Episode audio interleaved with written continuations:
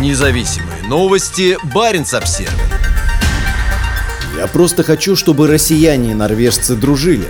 Несмотря на прохладную атмосферу и беспокойство, отец Борис из Мурманска продолжает приезжать в соседнюю Норвегию, чтобы служить своему приходу в Киркинессе. Приход преподобного Трифона Печенского расположен в обычном городском доме, и только икона Трифона на улице отличает здание от других в этом квартале. Здание смотрит на восток, где всего в нескольких километрах проходит граница с Россией. Отец Борис приезжает сюда каждый месяц, чтобы поддерживать местную русскую православную общину. Он начал заниматься этим этим 10 лет назад, когда ему было всего 24 года. За последние 30 лет приграничный город стал домом для значительного числа россиян, и сейчас российские корни есть примерно у 5% его населения. Большинство из них считают себя православными. Городок является вторым домом и для отца Бориса. Поначалу прихожане видели во мне своего сына или даже внука. Тогда у меня борода даже еще толком не росла, рассказывает он с улыбкой. Теперь борода отросла, и он уже опытный и состоявшийся священник священник Русской Православной Церкви. Помимо служения в приходе Трифона Печенского в Киркинессе, он также работает в одной из крупных церквей Мурманска. Норвежский паспорт. Его полное имя Борис Абдулаев, и сам он является продуктом приграничных отношений, складывавшихся между двумя соседними странами с начала 1990-х годов. У священника есть и российское, и норвежское гражданство. Когда ему было 13 лет, его мать переехала в Нарвик на севере Норвегии, где вышла замуж за норвежца. Это стало большой переменой для мальчика, которому пришлось находить новых друзей и учить новый язык. Годы, проведенные в Норвегии, определили его будущее. Он увлекся религией и верой в Бога, Бога, а когда ему исполнилось 20 лет, решил вернуться в Мурманск, чтобы изучать богословие. Вскоре он стал близким помощником епископа Симона, руководившего тогда Мурманской епархией, а затем был назначен руководить приходом в Киркинессе. Когда отец Борис начинал свое служение в норвежском городке, норвежско-российскую границу пересекало более 200 тысяч человек в год. Трансграничные отношения процветали, и соседние регионы устанавливали новые связи. Десять лет спустя между странами снова растет большая стена, и путешествовать становится все труднее. Но для отца Бориса, у которого есть российский и норвежский паспорт, пересечение границы не проблема. Это своего рода дар Божий, говорит он.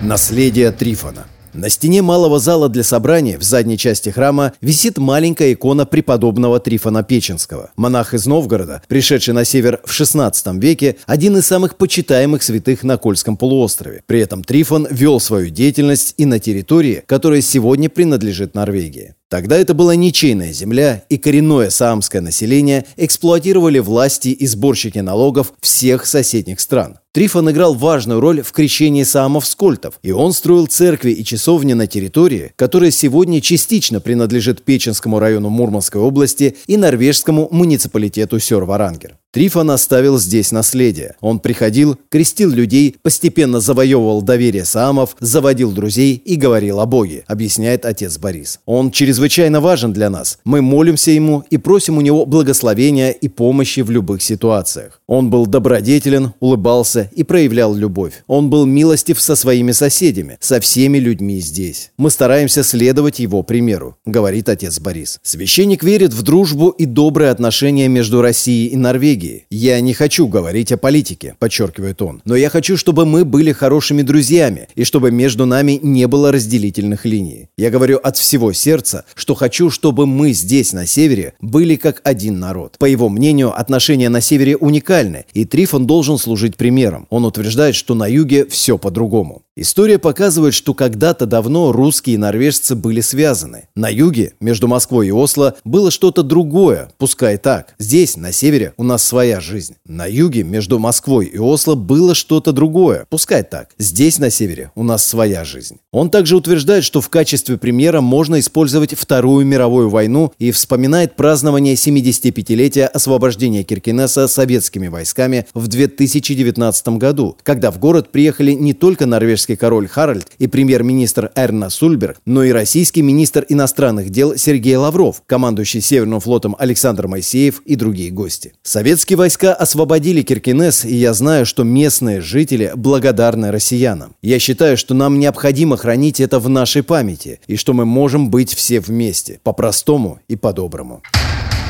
Друзья навеки. Священник признается, что обеспокоен нынешней ситуацией, но он не боится. «Я не хочу, чтобы так было, и надеюсь, что хуже не будет. Я не хочу, чтобы дьявол разрушил эти отношения». Он перестал смотреть телевизор и читать новости, потому что новостей так много. И я задаюсь вопросом, где правда, говорит он. Он опасается, что приграничные связи и дружба страдают. Мы не можем растратить дружбу впустую. Если ты друг, то ты друг до конца, в плохие времена и в хорошие. Мы должны быть друзьями, и поэтому я надеюсь, что все продолжится и все будет хорошо.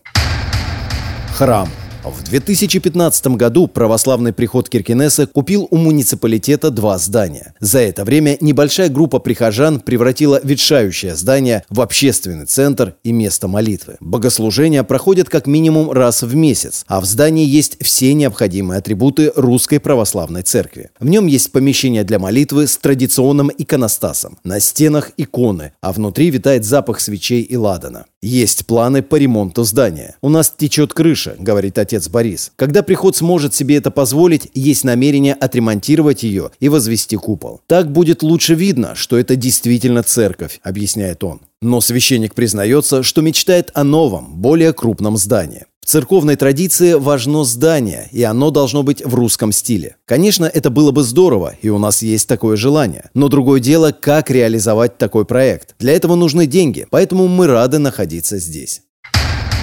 Интерес со стороны Кремля – было несколько проектов строительства православного храма в Киркинессе, но ни один из них не продвинулся дальше стадии планирования. Сама православная община планировала построить новый храм на приобретенном в 2015 году участке, но дело не двинулось дальше объявления. В начале 2000-х годов рабочая группа, в которую входили представители местных властей, разработала план строительства в городе морского храма. В группе также были представители местной лютеранской церкви, и была информация, что проект получил положительную оценку со стороны норвежского правительства, которое в то время возглавлял теолог по профессии Хьель Магне Буновик, представлявший христианскую народную партию. Предполагалось, что храм будет построен в русской православной традиции и будет служить многочисленным российским морякам, заходившим тогда в Киркинес. Говорят, что интерес к проекту проявлял даже Владимир Путин, посещавший Осло в 2002 году. Одним из членов рабочей группы был лютеранский священник Тронт Гран. Все началось с того, что российские рыбаки, заходили заходившие в Киркинес, голодали, и у них не было денег. Поэтому мы решили открыть нашу церковь, чтобы они могли приходить и ставить свечи. Затем мы открыли также наш приходской зал и другие помещения, и к нам стало приходить большое число моряков. Через некоторое время пришла идея построить отдельное здание, вдохновителем которой была российская сторона, и было много предложений, в том числе от российского генконсульства и самого епископа Симона. Российский архитектор подготовил первые чертежи здания, но амбициозный проект проект вскоре заглох. Грант также вспоминает, как российский митрополит Симон какое-то время проводил службы в лютеранской церкви Киркинеса. Вначале архиепископ Симон проводил службы в помещении генерального консульства, и мы спросили его, не хочет ли он перенести их в наш храм. Поначалу он скептически относился к службам в церкви другой конфессии, но потом пришел посмотреть, и все стало вполне естественным. Это был достойный упоминания знак открытости со стороны представителя церкви, известный своим консерватизмом и жестким мировоззрением. Симон также был членом регионального органа церковного сотрудничества, куда входили и представители лютеранских церквей Финляндии, Норвегии и Швеции, и регулярно ездил в эти страны. Это было довольно странно и необычно – находиться в собственном храме на православной службе на русском языке и не понимать ни слова из сказанного. В то же время это было красиво и благородно, и мы чувствовали, что сюда пришел внешний мир, чтобы расширить наше видение, рассказывает норвежский священник. Когда на следующий день у нас проходили свои службы, в воздухе все еще витал запах ладана, вспоминает он. В 2019 году Симона сменил митрополит Митрофан, известный своими крайне жесткими взглядами на патриотизм, отношения с Западом и войну в Украине.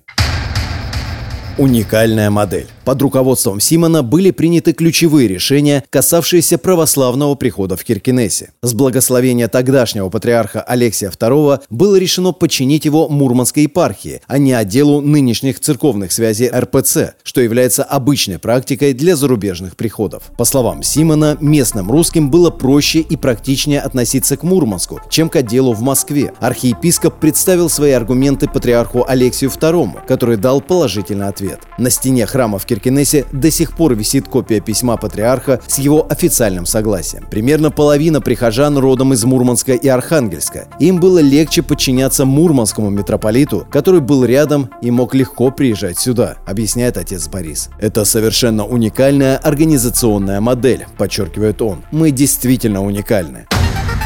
Независимые новости. Барин обсервис